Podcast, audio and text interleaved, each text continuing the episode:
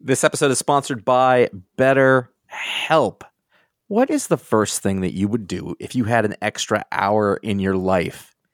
Well, the first thing I just thought was, I'm going to need more than an hour to fit that stuff in. But the fact is, a lot of us spend our lives wishing that we had more time. I know that is for me. That's a big thing, uh, especially you get older. um, and the question, you know, time for what? What would you do? Would it actually make you feel better? What is it that you feel you're missing? In order you know that that would make it better um, and and one of the ways to sort of help figure out that out is is therapy it can help you find out what matters most to you so you can do more of it or focus on what it is that you're spending your time on that that maybe isn't giving you that that sort of fulfilling experience. Um, and it's interesting because a lot of times people talk about therapy, or they talk about mental health, or it's about uh, trauma, or it is about you know like like a, a, great amount of pain or anything. And those things are all very valid and everything. But also, you know, in some ways, there's stumbling blocks uh, there is sort of a, something indefinable that you're having a hard time getting to that maybe is stopping you from feeling as confident as you can, as good as you can. And you know, therapy uh, is is one way to go after that. If you are thinking of starting therapy, you can give BetterHelp a try. It is entirely online, is designed to be, designed to be convenient, flexible, suited to your schedule. You fill out a brief questionnaire, you'll get matched with a licensed therapist. You may switch therapists at any time you like for no additional charge. Learn to make time for what makes you happy with BetterHelp. Visit betterhelp.com slash ifanboy today to get 10% off your first month. That is betterhelp, H-E-L-P dot com slash ifanboy. Does Monday at the office feel like a storm? Not with Microsoft Copilot. That feeling when Copilot gets everyone up to speed instantly? It's sunny again. When Copilot simplifies complex data so your teams can act, that sun's shining on a beach. And when Copilot uncovers hidden insights, you're on that beach with your people and you find buried treasure. That's Microsoft Copilot. Learn more at Microsoft.com/slash AI for all. This is iFanboy Pick of the Week number 891, brought to you by iFanboy listeners like y'all.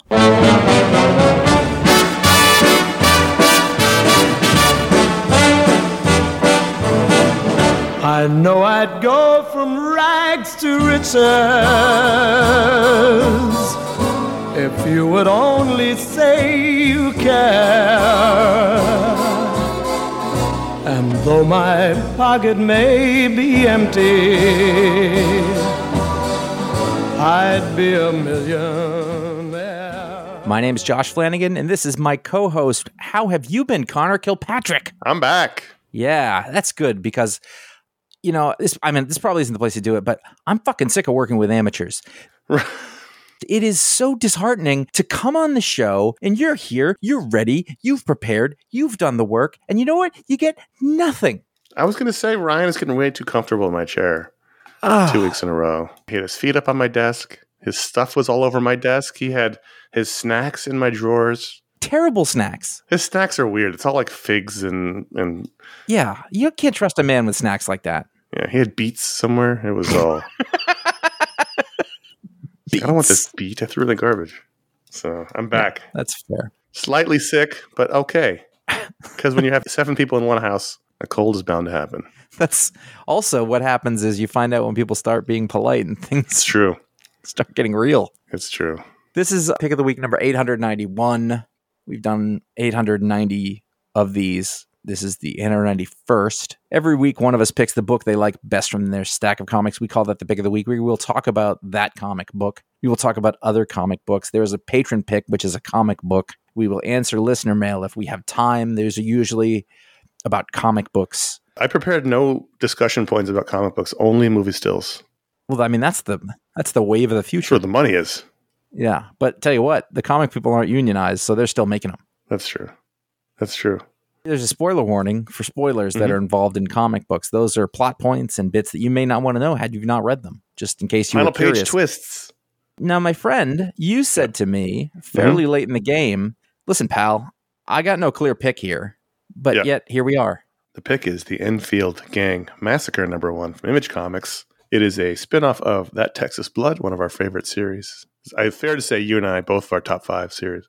Yeah, yeah. Written by Chris Condon, Jacob Phillips is on the art, and artist is by Pip Martin. It's the same team from that Texas Blood. First of all, I keep wanting to call it the Enfield County Massacre, just because okay, that's there's so many old west names like that. Second of all, great cover. We talked about covers a few episodes ago and how lame they'd become. This one's great. Mm-hmm. This one looks like an old pulp cowboy novel. Looks like Elmore Leonard could have written it. We should probably like highlight the fact that like there are no good covers, but we always like the ones that are retro and old timey. so maybe we should probably exempt those. Are we the problem? Oh yeah. Oh yeah. Well, the next comic we're going to talk about also had a great cover. We said back then we were going to start mentioning when the covers were Yeah, good. it- no, it's true. It, it, it was a a, great cover. comic because it told you exactly what it was. yes. You know, like I knew exactly what to expect. you know, we're setting up things here.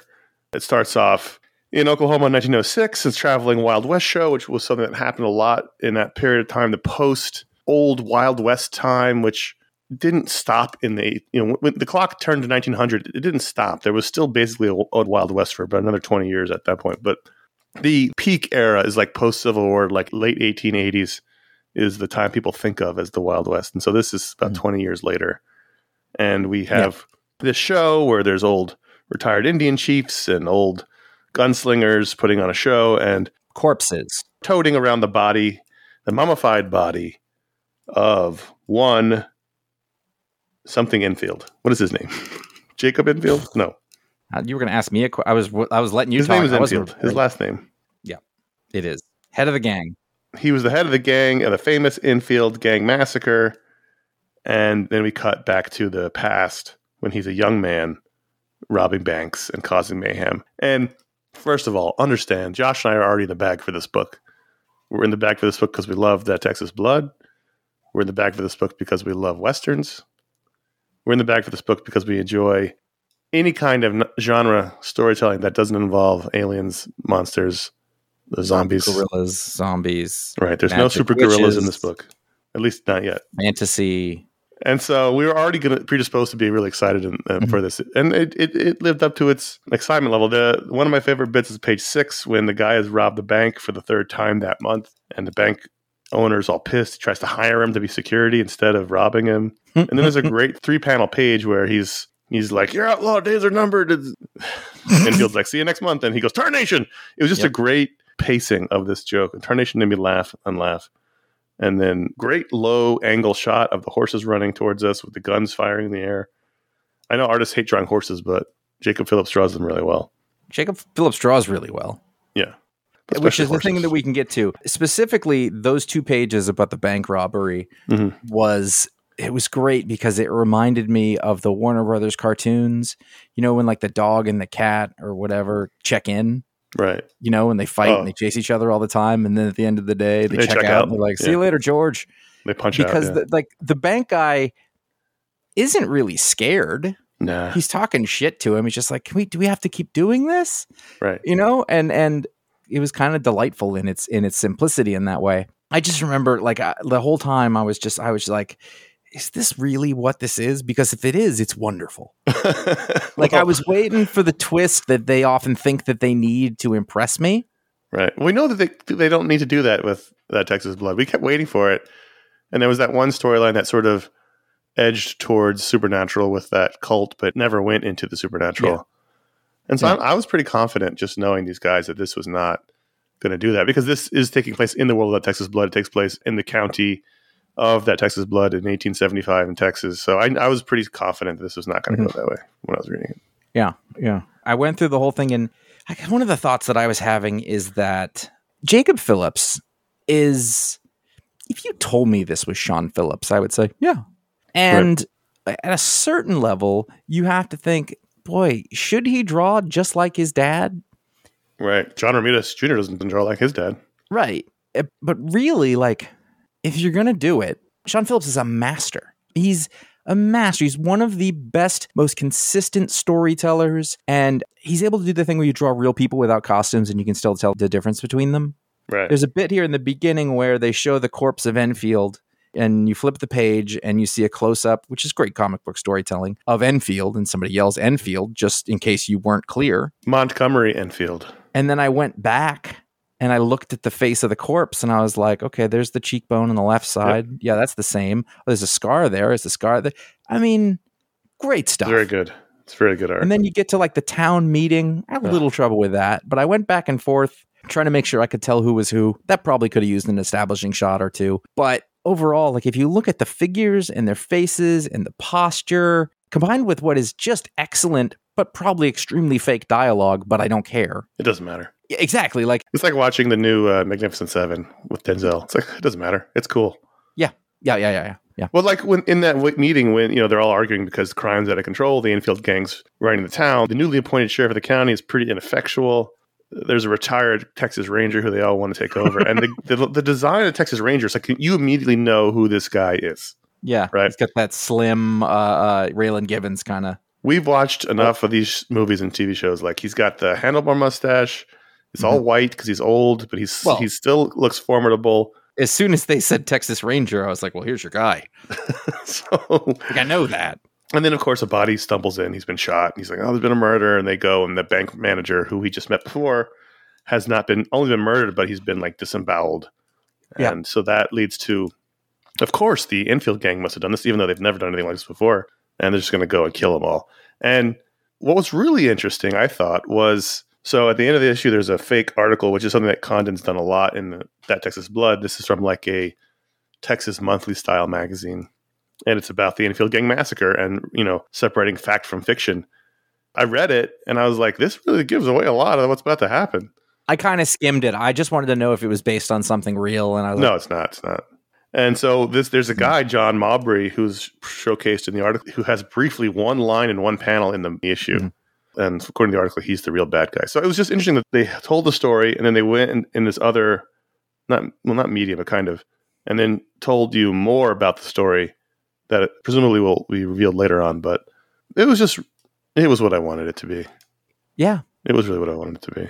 I finished it. I think this was the last book I read for no reason because I had known it was going to be the patron pick. I think that I just I was looking forward to it, and so I wanted to I wanted to make sure that beat me. Sorry. Also, if you read the show notes, That's true.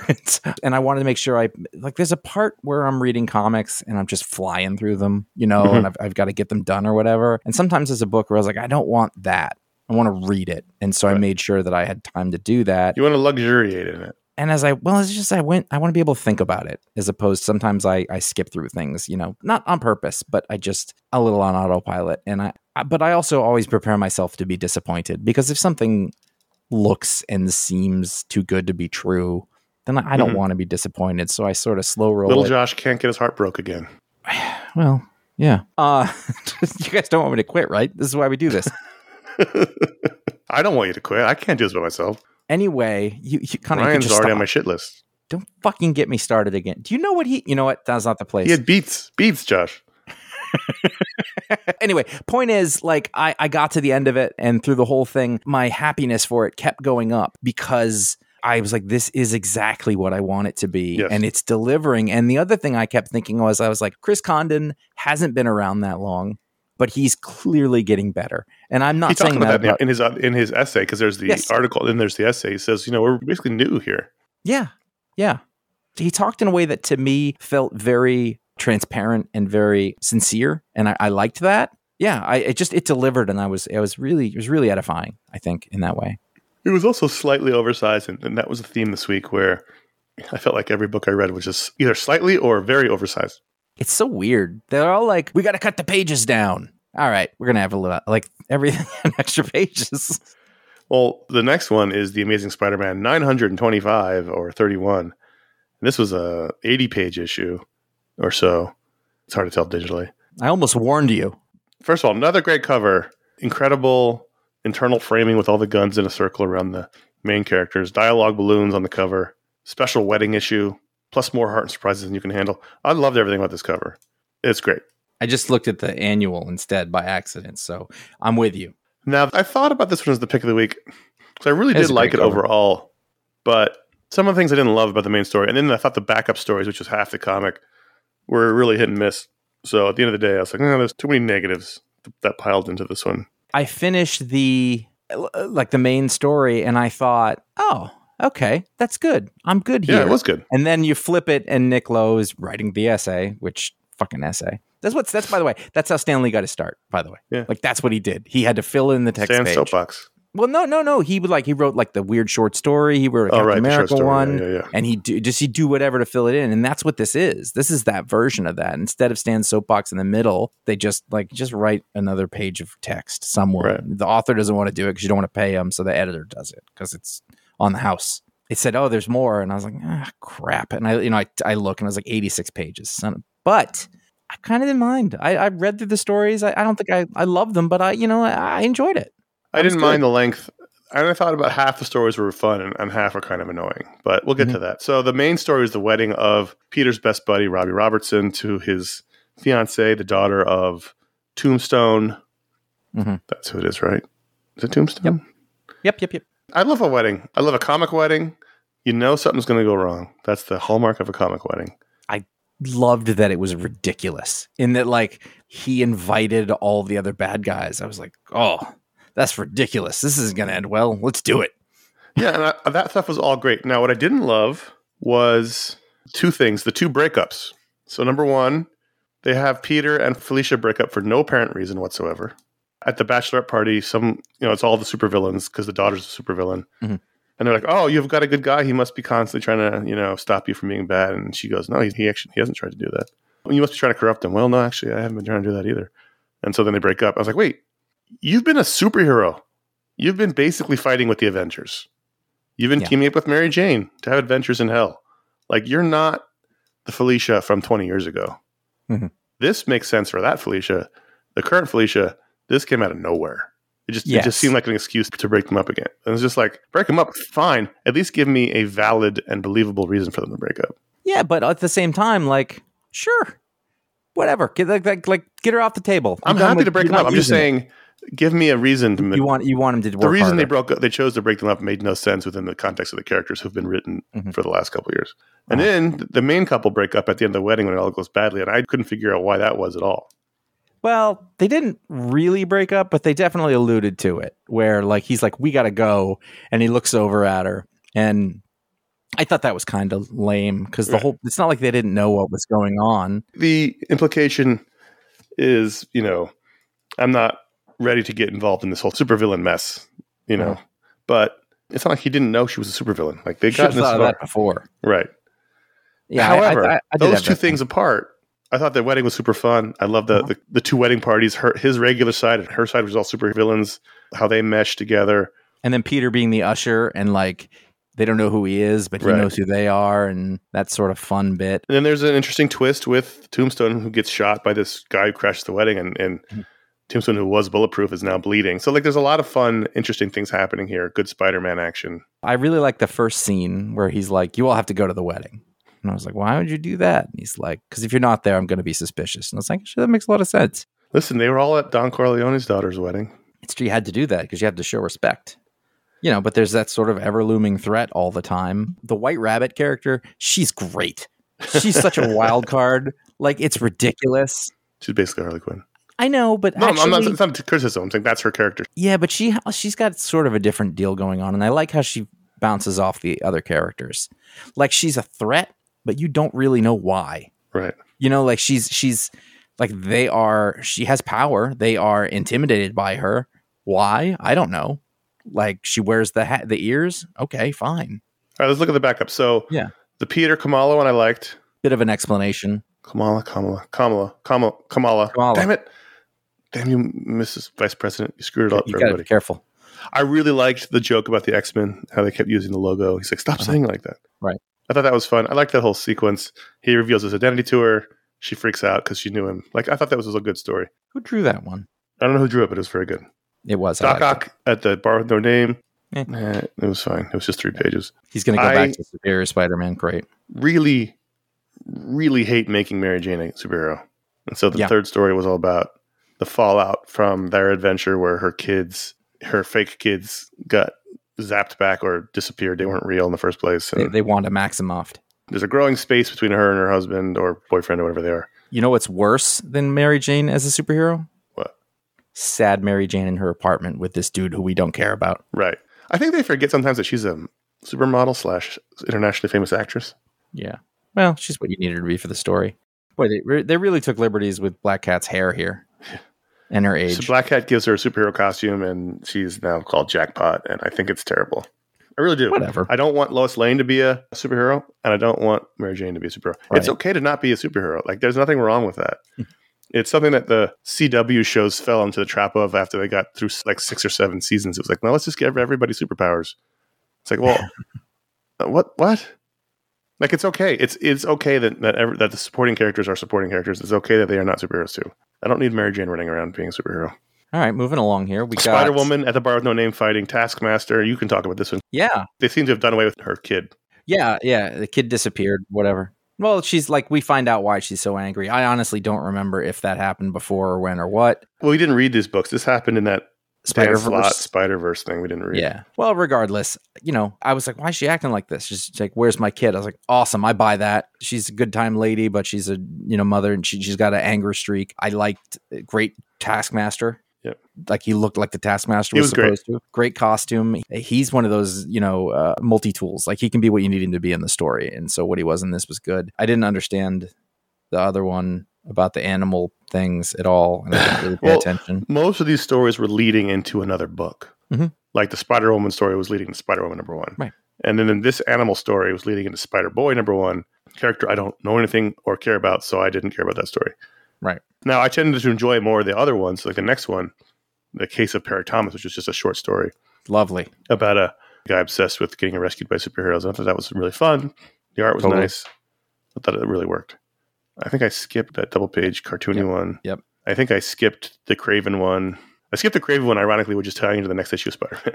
but I did skip it. Well, he sleeps with the Red Goblin lady from that other story, who I don't I got the gist just reading the art. I didn't read the, the dialogue. And then there was a there was a, uh post credits Spider-Man about Reign. that Spider Man Reign, story I never read in the first place. I think I did. Kaare Andrews is terrific. Kaare Andrews is a complete genius, but he can swing one way or the other sometimes. So I don't remember that being great. That was a At first, I got time really confused because there was a reference to Kingpin earlier in the issue. Yes. And I was like, "Whoa, you guys! Kingpin is is with the X Men. He's the new Yeah. Yeah. White King. Like he can't be here. Wait. He didn't show up, but then he shows up here, and I was like, "Oh no, they really fucked up the continuity." And then I realized, "Oh no, it's out of continuity. It doesn't matter." So this is going to be a Bush League question. Mhm. And we may have talked about it recently, but is he supposed to be a mutant? Kingpin, no, Well, how does he get to be the. He's the husband of a mutant. That counts? Listen, all the rules are out the window. They got attacked. You were there. It's, it's all ad hoc. You should have to convert. That's all I'm saying. I think to obtain the title of White King, you should be a mutant. But listen, no one asked me. Danger Street Book Eight, also a great cover. Yeah. Three good covers in a row. I'm interested that you put this on here. It was my favorite issue Okay. of this series because I feel like I've got a handle on the characters now, even if, much like Love Everlasting, I'm not sure what the overall deal is. However, we got the origin story of the kids who are all like supervillains. Mhm. They got this wish granted to them when they were young. And then the other kids who didn't get the wish turned into these monsters who we see on the cover who have been in the issue. I really liked the date between Lady Cop and a creeper, the date that Mhm. wasn't a date. but it was a date. Yeah, I thought the stuff with Warlord and Starman was good. Like I just thought everything character wise was terrific, even though we're now at issue eight of twelve, and I'm like, I still don't know what's going on. Although I'm looking forward to this sword fight confrontation between Codename Assassin and Manhunter. I think that the thing I I would say about this is that I think it is I think every almost every scene is pretty good.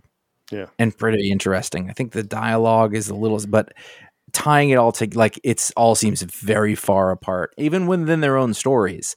So, you know, we're however many issues I don't I don't know who this warlock dude is. Is it warlock or no, war Warlord. warlord? Warlord. He was a Mike Grell character in the '80s. Yeah, no, I know, but I don't. So I don't really know him at all. I know, Yeah. I know Michael, the Starman from from Starman. Right. You know, I'm getting an idea. I think the kids are funny with their nicknames and grapes and whatnot. Right. It's a little bit of a stretch, but I'm, I'm actually really cool with that. You know, the Mhm. sort of the utter and complete confidence they have and and disrespect for authority is is really wonderful. Like it, it's just like they are Right. full. They do not give a fuck about anybody or anything. There's two sets of kids in this, right? And they're Right. both precocious, but in different ways. Yeah, it's fun. Wildcats.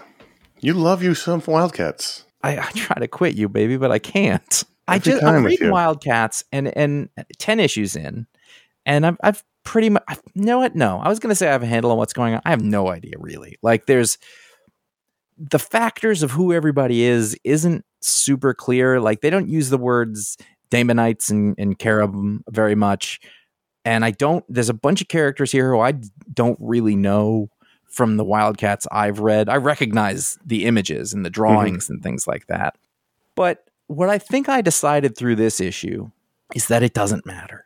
Hmm. And what this is, to my mind, is a modernized interpretation of what those 90s comics were like Okay. which was wall to wall action. Two people see each other, they fight, then they stay enemies or they don't, and then they fight Right. some more. There's a thousand things going on, and that's what it looks and feels like. You've got Stephen Segovia and Tom Derenick. I couldn't tell you who did what. I know there's pages that look different from other pages, but they look exactly like they're supposed to. Right. There's these constant fights. Everybody does have their own personality, and some of them I know, and some I don't. You know, I know Grifter, I know Maxine Manchester, I know Zealot, I know what's her name, the Pris, I think is her name. The I can't think of their. I know their real names sometimes. Anyway, I- and the one who was Psylocke? yeah, the The one who is the tattoos? strip, the stripper. Ripper? Yeah, Yeah. and you know the, the Batman's in this, and there's actually like a scene where Batman and Arsenal, or is she Speedy now, and some other character, some female who would be a fe- oh, it's oh, it's just it's um Mockingbird Not Mockingbird. Black Canary. Ah, every time. Kamala Kamala Kamala Kamala. Khan, Vice President of the United States. I knew it wasn't right when I said it, but it's the exact same character. Not really. Eh, the whole time I'm grasping at what is going on and I'm like I feel like and I could be I can be making a stretch here. I feel like it's on purpose. mhm. And I think also uh, I had mentioned to you earlier like Matt Rosenberg like he's too good to like he's not lost here. Like if you're confused it's either your fault or on purpose. Right. And he loves, he must really love the characters. Oh sure. Yeah, he must really love that stuff. He's our age, so it makes sense. Yeah, no, it totally does. And I, like the dialogue in here is fantastic. It treads this line between being really snappy and modern, but also being a little comic book goofy. I mm-hmm. think that is totally perfect. And so after I spent a little time wondering, like, is this any good? I was like, I don't care. Like, it is experiential more than it is narrative. There's constant, like, oh, wait, who's he with? I thought he was with us and he's not. And you're fighting and now I'm in your body. Fuck it. Just let it go. Let it roll Hmm. his bright colors and it, it's ridiculous. And DC superheroes in there, fine, whatever. I don't care. How does Batman feel about Grifter? That's interesting. Let's find out. How does Grifter feel about Batman? You they've been know? trying to make that a thing for so long. Yeah, but but whatever. Maybe nobody else can make this work, but I think that Rosenberg, uh, you know, and it, it- part of us, like I'm a fan, so it's not hard to trust him, or just like at least I know what it is. Sure. Yeah. You know, sometimes a book gets optioned to Netflix and they make a cartoon out of it. And so they make more books. And this week we had Mech Cadets, number one from Boom Studios, by Greg Pak and Takeshi Miyazawa, the team behind Mech Cadet Yu, a book we loved, or at least Ron and I did when it came out. I don't out. remember it. Yeah, it was, uh, it was a while back. Did they create the thing that became the show? It, in fact, premiered this week on Netflix. Oh, but it's the it's it's Greg Pak's show. Yeah, this is Rad. based on his comic. That's cool. I wasn't sure if he just did the adaptation, but that's good. No, no, the book was original. It was years and years and years ago. Hmm. And so this is now, you know, capitalizing on that, calling it Mech Cadets, which I believe was, is the name of the show as well. It's basically the same as the first time around. It's a bunch of kids who are psychically and emotionally, and I'm I'm trying to remember because it was a long time ago, and they didn't really help you here. like there was no recap. This was like, we hope you remember what happened eight years ago. A bunch of kids who are sort of bound to these you know, mech robots who protect Earth from alien invasion. That's basically the premise, and that's basically what happened here. And I enjoyed it. It was fun. It's a little on the all ages scale, a little lower than some of the other stuff we read, but Ah. I love Takeshi Miyazawa's art, and Greg Pak writes fun characters and Yes. action. I think the first issue of the original was pick of the week. Hmm. Ron and I really enjoyed that book. I have the vaguest recollection. I think of it was like 2015. yeah, I want to say, which would have been eight years ago. Oh, mama. I looked at this one and I saw Greg Pak. And I was like, okay, that's all right. And then I saw it was some tie-in, and that was as far as I went. And I was like, nah, it's a video game tie-in. Yeah, it's not a tie-in. It's yeah, it's. I know. I'm well, not is saying a- I'm I right. guess it is Italian technically. So this was Mech Cadet Yu was 2017. Oof, boy, that's a long time ago. so anyway, this was fun. If you enjoyed the first one, I'm sure you'll enjoy this one as well. But you know, it's here because of the cartoon. Superman it takes. 2023 annual. Did you read this? Josh Williamson wrote it. yes, yes, I did. I thought this was fun. This was another oversized comic. It's really funny because you said that, and I was like, "Yes, I did read it." And I was like, "Josh, you don't remember a single thing about it, do you?" so now I'm going to look at it. It will come back to me as soon as This was a story it. that it- it's led by Lois. She's currently interim editor in chief, and she realizes the paper's getting stale. So she calls all Right. of her lead writers into her office, and we get introduced to all of them, what, what their beats are.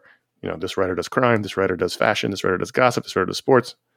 And she basically mixes them all up and says, okay, Steve Lombard, the sports writer, you're going to go to the prison and interview this person. And okay, Gossip Queen, you're going to go do like, so she, she basically switches all their beats up, which is a fun little thing. And we follow them around on some of the more, you know, important ones. And I thought it was a fun little nice. Annuals are so weird. Mhm. They don't serve a purpose anymore. But, You know what? you know tell a side story. That's fine. I think that I actually had a thought about the annuals here. Is that the Superman annual that was here?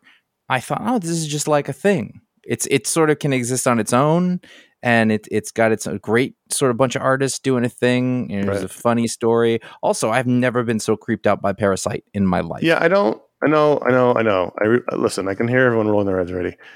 I like the old Parasite better. Listen, I'm I'm not complaining about it. Like it worked. I was like it- like having him work at the place and have like a shirt on and look completely terrifying, and then Succor the the the gives is it give Succor to? It's not. It's not. That's not a verb, right? You give sucker to yeah. to the tiny sort of uh, offshoot of himself.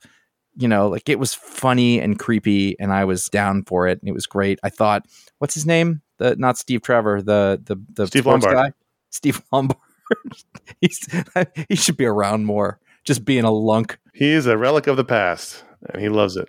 And I, I'm fine with it. It's fun a little bit, you know, sort of here and there. But what I was noticing is so these were like, this was like kind of an outside story. And then I noticed that over in the Spider Man annual, Mhm. it seems like there's going to be a story that's going through all the Marvel annuals. Right. And I thought, oh, that's how it used to be. Yes. I don't want to read this, but I'm glad they're doing it.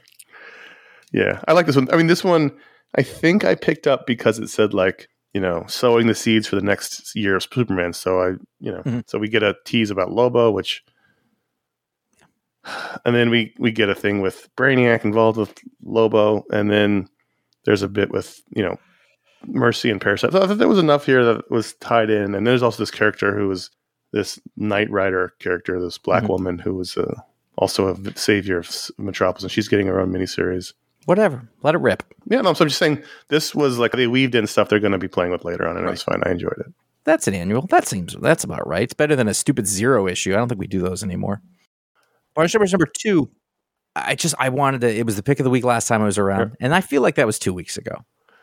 I do feel like that, and this is well because the book's already out, so they can just No, pump them and- out. which is fine. Uh, point being, I I love this. I didn't want it to end. I knew it was going to be long going in, and and I was I was wrapped. I, I, was think it's interesting the way they're doing it is they're it was clearly six issues on Comixology, and they're they're Mhm. putting out two at a time. So the, the next issue is the final one, issue three, it's fine. And it's it's just interesting the it- way they're doing it instead of spreading it out. They're they're condensing it, but Yeah. it gives you a big maybe- meaty story though. I mean, maybe they're spending less on like they're not giving them a page rate or whatever, so they can sort of change the economics around a little bit. And I, I like like as a format, it's it's you know it's sort of golden age format. It's just like two big stories in an issue, and and either way, like I, I was even more impressed by it than the last one, just in the way it, it looked and read. It's it's wonderful work. Yeah, it- we got insight into the main character's psyche. We know now that it's not a supernatural thing. We see, he sees this electricity creature. It's this PTSD thing. Like I thought it was all very well done. Mhm. There's, you know, there was only. I thought there was a couple of things that got got tripped up on the art in terms of storytelling. Like they have the shootout in the restaurant. And apparently, the shootout caused the cooking oil Yeah, to I- I to explode and kill to that. everybody, and that was not shown at all on the page. It kind of was like, and they they but they they it seemed like when they were narrating of it, they spoke about it as a hypothetical, but it was actually the thing that happened. I had to go back and look, and I was like, okay, that's that's what you're saying happened. They should You know. have in, in, in the next page when they're running. to the plane to escape, the guy and the girl, Gary Cooper and Hedy Lamarr. We should see the fire. We should see what Yes. they're looking at. That was my only really complaint. I feel like I don't know. I I don't disagree with you, but I, I feel like this must have been a choice for a reason. I, I don't know that I know what it is, which you know again doesn't make it the right choice. But I thought it was interesting. Yeah, I don't know. yeah, I really enjoyed it though. I saw last week you guys talked about X Men. Mhm. So this week I saw Immortal X Men 14 was out, and I had read it in the very beginning, got kind of really bored with it because it was focusing on all the characters I didn't care about, like the the guy who's not Mister Sinister but looks like Mister Sinister and Orcus. All the characters that ended up being important for the X Men thing. So I thought, okay, I'll jump back on as the post, you know, big of X Men event. I thought it was really fun. It's Kieron Gillen and Lucas Werneck on art, and this was all about the fallout of the attack on the X Men, focusing a lot on Black Tom Cassidy and Professor Xavier. We learned that all those X Men that went through the gate weren't spaced; they were sent to some desert somewhere in space and time. We don't know where they are, but they're all stranded in the desert. I think that's a mistake. I think the really ballsy thing is to kill off all of them and really, no, really grind the X Men down to a recognizable core. Like if I was in charge, the only X Men still alive would be the ones that anyone who's ever read an X Men comic would know who they were. Mhm. Maybe a handful of new ones, but anyone who read a comic in the '80s when the X Men were the hottest thing in, in the world would know who they were looking at. That's what I would do, but I'm not in charge. But this was good. This was also fun. I'm really, li- I mean, l- listen, they did a really interesting and fun thing with the X Men, and I'm into it for now. I agree. I didn't read this because I kind of looked at it and I was like, I don't know what this is. I was you didn't again need to, but it was fun if you liked this. right. I think it was the thing where like I am just looking for the characters I know because that is really the way that I get in. I guess because there's too many. I don't care. I don't have no connect. I have no connection to the dozens of other characters, and it's not that they're bad. It's just that who's got time, you know, to sort of spend a lot of time trying to learn about characters you don't know or care Tear about. them down. Yeah. Well, that's what Orcus is trying to do. I know. I'm, I'm on Orcus' side. Swan Songs, number two. Yeah. So this is W. Maxwell Prince. Mm-hmm. It's another anthology miniseries based on a theme. Uh, whereas the haha was based on clown themes, this is based upon the idea of endings can be of anything. This one was about the end of a relationship, and it was a ridiculous short story concept based on the fact that this couple divorced, and the terms of divorce was that they had to fight each other, Mortal Kombat style, for eternity every day. And throughout time, and like there's, there's Yes. samurai in one, they're like knights in another, they're Jack Kirby superheroes in another one. and I thought that this was delightful. It was very good. because it, yeah, I mean, like it spent, it seemed kind of ridiculous, but then it would spend a lot of time talking to you about relationships and how it forms in the beginning. Like, like I don't know this guy, but I was like, I feel like he's working something out here. Well, maybe you never know, but I mean, they're pretty know, universal. It's how you get together in the beginning. It's Exactly. all exciting and fun and sex, and and then Either then, way, if you've been through it, you think about it, and Right. he's he's illustrating this in a way that I have never seen. You know, and, the, and there's a little bit in the end where they do care about each other, like they hate each other, but then they do care about each other a little bit. It was great. I know the rest of the series is going to be super fun, even if everything isn't perfect or doesn't succeed. It's going to be interesting and it's going to be well done. yeah, I thought this was good. I thought this was very good. Absolutely. So those are the books we wanted to talk about. But at patreon.com slash ifanboy, all of the patrons of the show get to vote to add a book to the rundown. And this week, by a two to one margin over the second place book, the Enfield Gang Massacre number one, as Josh said, was the patron pick. So we've already talked about it. Ratings, Josh, ratings on the Enfield Gang Massacre. It would have been my pick of the week when I finished it. I was like, this is this is my pick of the week. Four and a half. That's tough because, like, I want to say four and a half, but I also want to stick to my guns about the pick of the week being a five star book. So I've hoisted myself in my own petard. Yeah, it's it's it's ridiculous. See, when you live by the code, you got to die by the code. Uh huh. So five stars. It's a four and a half star book. Sticking with it? Yeah, yeah, yeah, absolutely. No question. Of course we are. Patreon.com slash ifanboy. Any patron can vote to the book of the rundown, but at the $5 or higher level, you get a superpower live on the show. Like James Darling, he can pick up any object, Josh, regardless object. of its weight, heft, mass, Mhm. and throw it as if it's a baseball. Oh, the perfect size and weight to throw. Right. So, like for instance, if he was walking and there was a leaf on the ground, he could pick up that leaf and toss it as if it were a baseball. You know, not, in real life, you toss a leaf, it probably spins about two feet in front of you and lands right back where you picked it up from. Does he have any skill as a fielder, for example? Well, he doesn't need to feel the leaf. He just needs to throw No, I, leaf. I, I get it, but like, does he throw like me, or perhaps a person who played baseball for some time? right. He throws well. Okay, He throws Like, well. he's not he's not a pro, but he could play like at the office softball league. He'd be sure, fine. yeah, absolutely. And he could be throwing a sharpie like that, or Mhm. you know, a piece of foam. Anything. It doesn't matter what the weight of the object is. Have you thought of practical applications for this, either day to day life or crime fighting? I've got this tree in the backyard. I'm listening. It's a neighbor's tree. It's on the other side Uh-huh. of the fence, and it's constantly dropping leaves on my side. And I'm constantly tossing them back over the fence. Don't tell anybody that. Back to your home. It's not yours. I wish I could just toss them over the fence like a baseball. I'm, Uh-huh. I'm constantly trying to throw them, and they, they're constantly blowing back in the wind. So he could clean up real well. But wouldn't it be a lot harder to throw the leaves over if you, you the, each one? No, not at all. He throws the object. It's not like the object itself changes weight, but when he throws it, it moves with the, with the mass of a baseball. So then, does it hit something with the mass of a baseball? So say that okay. Say for example, No. Now I can I can throw a window at a I can throw a baseball at a window, but if I threw that leaf at the window, it would hit it with Right? the It won't break the, the, leaf. window. Okay. It'll only move like it's a baseball, but, but it still retains. It's magic, Josh. It doesn't make sense. Wait, wait, we're calling this magic? It's magic. This isn't a mutant power or sort of meta. It's magic. Fucking a. Magic. All right. James, your magic. James, magic darling. Mhm. Thanks for being a patron. Patreon.com slash ifanboy. You can sign up today for $5 or higher, and you can get your own superpower live on the show. What else can they do, Josh? Well, folks, they can directly support the show by going to patreon.com slash ifanboy. You would. They did unlock shows for everybody. Are there other shows that could be unlocked? No, and it, technically speaking, we got rid of that feature. So technically Yeah. speaking, we shouldn't be doing any of those other shows, but we like them, Okay. so we keep doing them. Yeah, that's true. We just, yeah, we're doing because we like them. But but to be fair, to Say goodbye to me painting miniatures live on the internet because that's gone. I don't owe you anything. Nope. Is what you're saying. I owe you nothing. That's helpful. Like just because they reach that level once doesn't mean that I have to do it for the rest of my life. I mean, I bet it- isn't it? yeah, kind of. There's tier exclusive merch. Depending on your level of support, after three months, you will receive a Junior Jamoke t-shirt or tote bag or hoodie. By the way, those have started to arrive nice. for people who signed up immediately. So we had some uh, people on Discord months. post some photos. Right. So if you signed up early, you should be getting your your merch. it's the item at your level. It is Right. not. It's not a collection of items up to. no, someone did ask. We don't. If you sign up for the T-shirt level, you don't get all the items up to T-shirt. You just get the T-shirt. If you want the other Yeah. items, you got to change your level to those levels.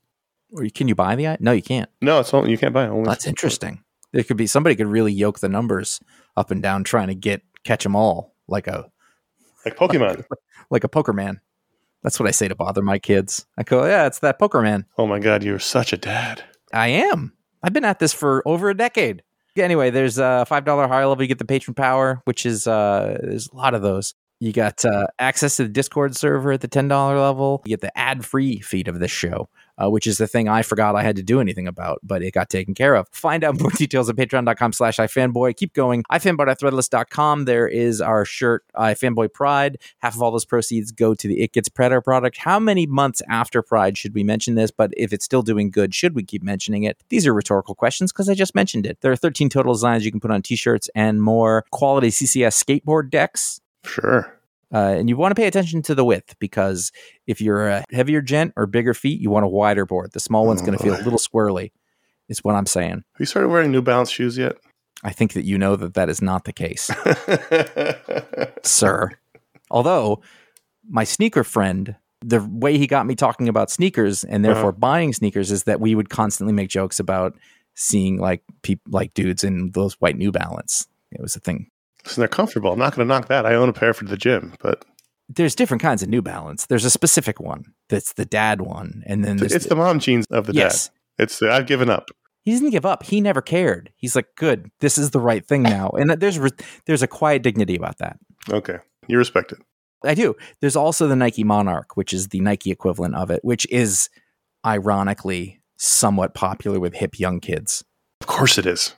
Of course it is. You can go to ifanboy.com It's slash suburban dad core. Yeah, exactly. There's links to buy the books in the Books Booksplode and other places where there's books. Uh, we uh, have partnership with uh, bookshop.org. There will be links where available. And that, what that does is make sure that you're ordering your books from local bookstores uh, so you can help support them no matter where you are. Hey, we have some time. Yeah? I think. I don't know. We we fucked around so much. I this the clock is off. Really looks like we have time, though. I think we do. We, We can must have eat all of it up. Emails. I just scrolled away from the emails. Why did I do that? Here we go. Aaron B. Aaron B. in the audience question says, "The other day I was feeling a bit crabby about my comic reading of late. I'm 40, if that explains it. And I got to thinking about our comic ages, not the traditionally defined golden age or silver age, but your specific individual golden or silver age. For instance."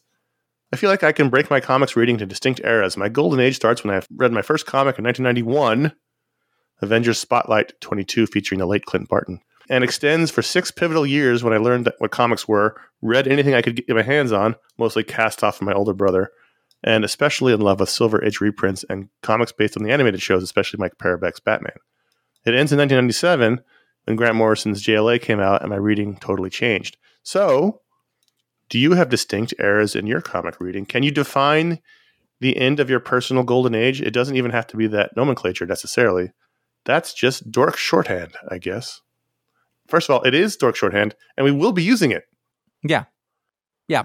I'm gonna leg up on you, Josh, because I, I know this email is coming, so I have I have an answer for this. But if you want to go, it's up to you. I mean, mine's very easy, actually, because my comic reading was segmented.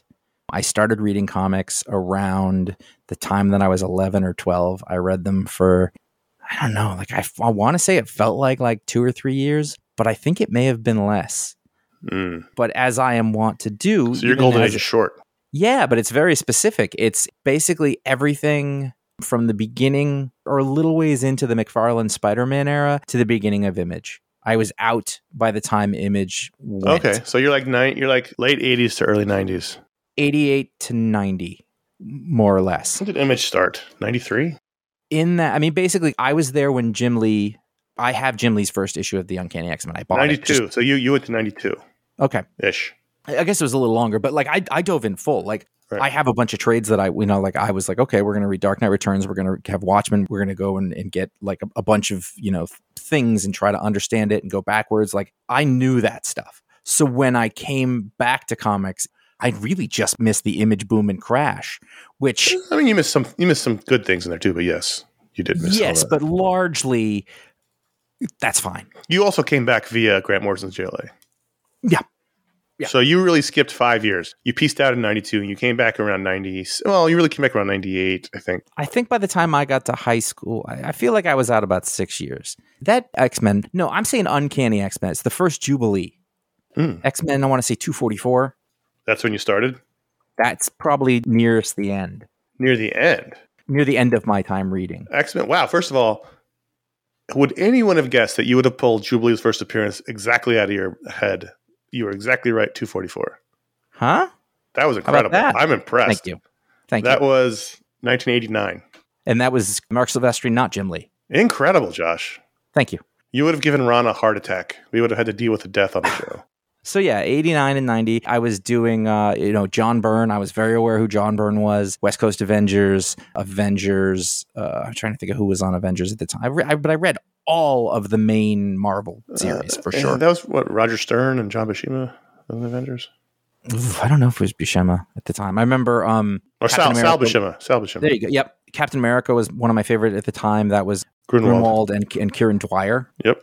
I love, I still love Kieron Dwyer's art. Oh, it's man. funny because all the art that I loved then, I really still like now. There's there's Sure. certain stylistic things that I I'm still into. John Romita Jr. was on Thor. Yep. Yeah, that, I mean, so it's really easy for me to say that's my golden age. That's where I was formed. And so then your Silver Age is 97 ish to what? Uh, 2000? When I mean, basically, I would say when the architects thing became a thing. Like so, that's four, five. So it's like almost like around the time of not Secret Invasion, but like Civil War. 2000. I feel like what, that three? is my Four? silver age. Hmm. You know, because that's kind of I don't know. I mean, is it from the time that we started doing the podcast? Podcast was 2005. Yeah, I was like, it's like mid. Civil War know, there's a- 2006. Mhm. So are you saying about 10 years? Almost 10 If years? you think about the beginning of, of that period when we started reading, was when you started to meet Bendis and Brubaker and Rucka, and a little later Aaron Kirkman. That's my silver age. Hmm. I came of age with those creators in my comic book reading, and they're, they're you know, and then sort of as that next group of people starts to come in, your Remenders, your Kieron Gillen, folks like that, some have, have come and gone. I feel like that's when it sort of got into what my modern age is. Right. I don't know. I feel like there's maybe four ages. Go ahead. Hey, there can be as many. I mean, there, there was gold, silver, bronze, modern. So you could have, you know, you Maybe that's it. my yeah. Maybe that was my bronze. We really have never established anything beyond 86. We stopped naming ages in 86. Yeah. So Well, there's been a bunch in our time as iFanboy. I think you know, like the not the early one, but the second one, the creative image boom, Mhm. and then the post, you know, post MCU. Basically, big change happens in comics. I think the down to twenty pages, yeah, corporate 2000, synergy. 2010ish.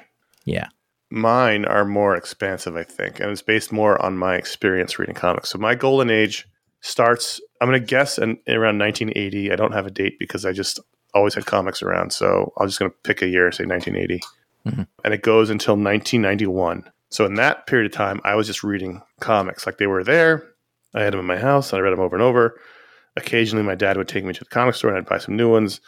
I would buy them at the various newsstands around New York City. At some point in there, I got the Dark Knight Returns trade, even though I was way too young. I read that a thousand times. That was more like Mhm.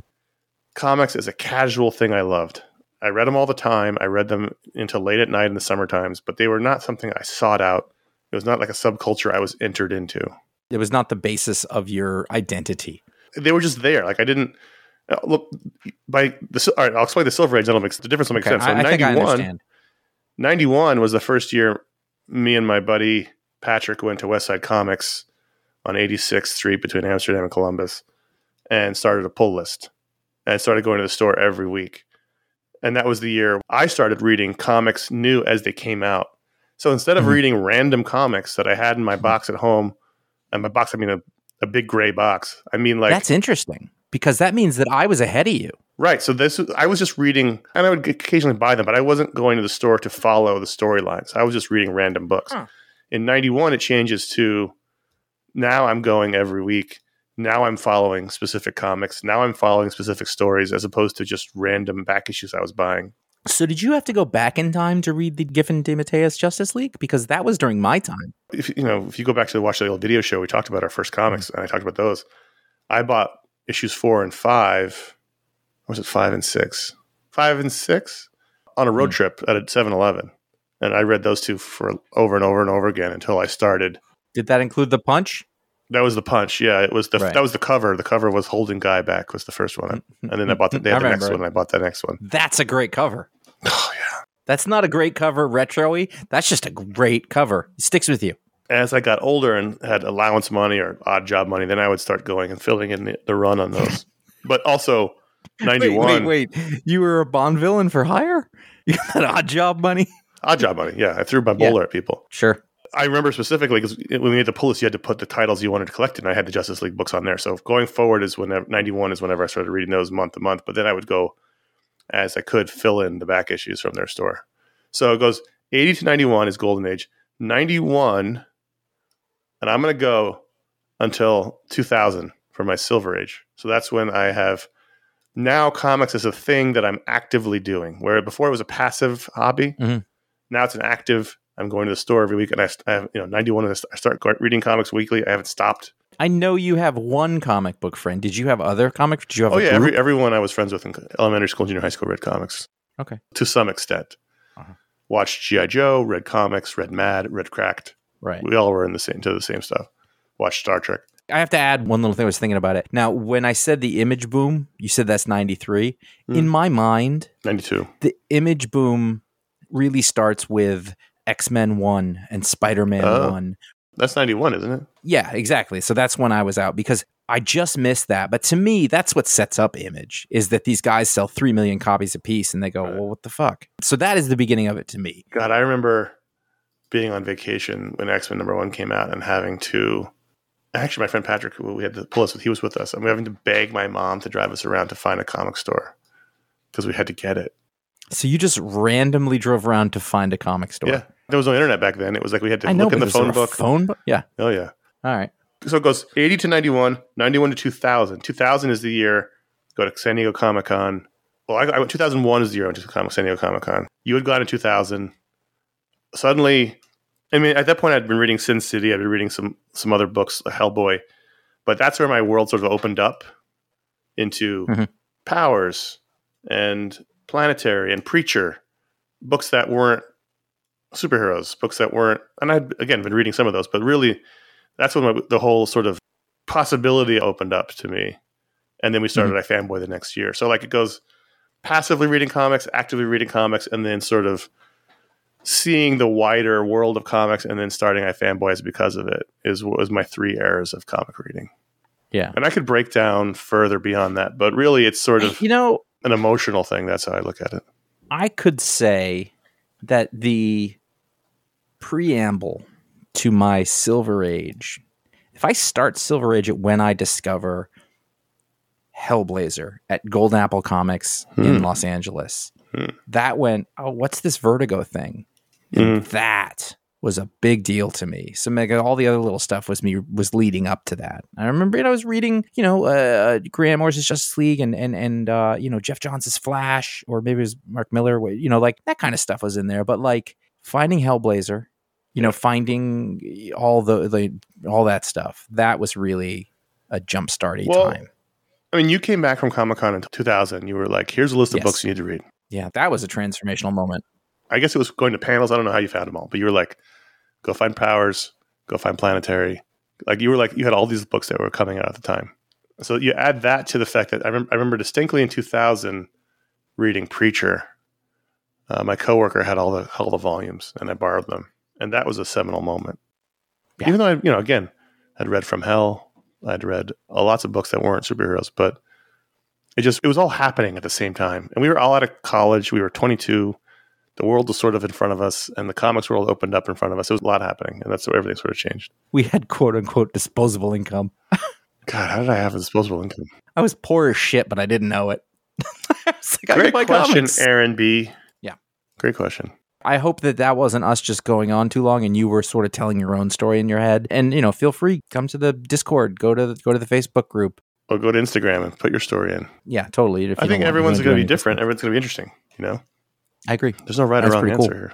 All right, we're going to skip a question too because we went on a lot longer than that than I thought we would. Hmm. Contact at ifanboy.com is how you can write it like Aaron B. You can get your email in the show. Great email. Love it. We had a lot of great emails this week, so we're going to try to get you all in soon. You can also write in for our Media Explode show. Media Explode it should go in the subject line, so we know it's for that show. We will also read those. Uh, You talked about last week how we we do our summer mailbag, we do our year end mailbag, but occasionally we'll do one or two emails if we're running short on the show. So Hmm. you never know. Imagine us running short. I know that's happened in a long time. Two weeks ago, we had our Media Explode show. We reviewed Oppenheimer and did the aforementioned summer mailbag. Josh, our buddy Hank, friend of the show, who the patrons know from the Hangouts, he had to wait two and a half weeks to see Oppenheimer because all the tickets sell out here. He sat down in the theater in the only true IMAX screen in LA County and at uh, City Walk. And in three minutes into the movie, the projector broke. And so, The parking fees for City oh, Walk it's terrible. back in 2000 were terrible. So Yeah, it's, it's pretty terrible. But his, the projector broke three minutes into the show. And that's so, awful. It's awful, but also very funny for us. It was very funny. He was telling me, he was like, "Oh, uh, there was no sound." I thought that was an interesting creative choice he's making. And then it was like, people are talking and there's no sound. And uh, How soon did you know? Like, was he on the way back to the car? Was it a day later? oh well, I was meeting him that evening, and he Uh-huh. text, he texted me, and because my picking him up was going to depend on when he got out of the movie, and he texted me early and said, "Hey, the movie broke. You know, you can pick me up whenever." So yeah. Fuck. Yeah. So he still hasn't seen it. no, he's got wait two more weeks. So this coming week, Justice League War World, we're going to have the animated brain trust review that animated film. So you can look forward to that in a few days. And then next week, fingers crossed, Josh will have a Talksplode for you. Yeah, we're we're we're all scheduled. We're booked. You know what? It may be swapped. The Justice League World and Talksplode, they may swap weeks. You're going to get one of those shows one week and one of the other week. So we'll see how it actually ends up going. All good. It's all fine. We didn't set that in stone yet. You can find our entire library of over 1,300 shows and counting at ifanboy.com, wherever podcasts are sold. We should check this at some point and find out we didn't go past 1,400 because they're coming in hot and heavy. That's what I know. They Follow us at ifanboy.comics. Nope. Follow us at, at ifanboy. Whoa. Whoa. Whoa. I just realized what I said, and I was like, that's crazy that my brain did that. Follow us at, at iFanboyComics on Instagram to find out what the pick of the week is before the show comes out. And sometimes for the best of the week in panels, you can follow us individually uh, at CSGO Patrick on Instagram and at J.A. Flanagan on Instagram. yeah, we haven't passed thirteen hundred yet, so you're safe. Yeah. That's Unless I mean we don't count the don't misses and the ones the mid comics that aren't there, but Yeah. the ones that are That's on true. our feed currently, we're not above Mhm. fourteen hundred yet. Uh, where are we in the script? All right. If you like the show, consider uh, subscribing to youtube.com slash ifanboy. That's where we, we have posted all of our old video shows, and we are going to be posting this show every week. We have been. We're still doing it. We, We continue will. to do it. Shall. So that's all there. Like and subscribe. Smash the button. Uh, the bell is the thing that happens that does something. I don't know what else happens on YouTube, but the show's there. So check it out.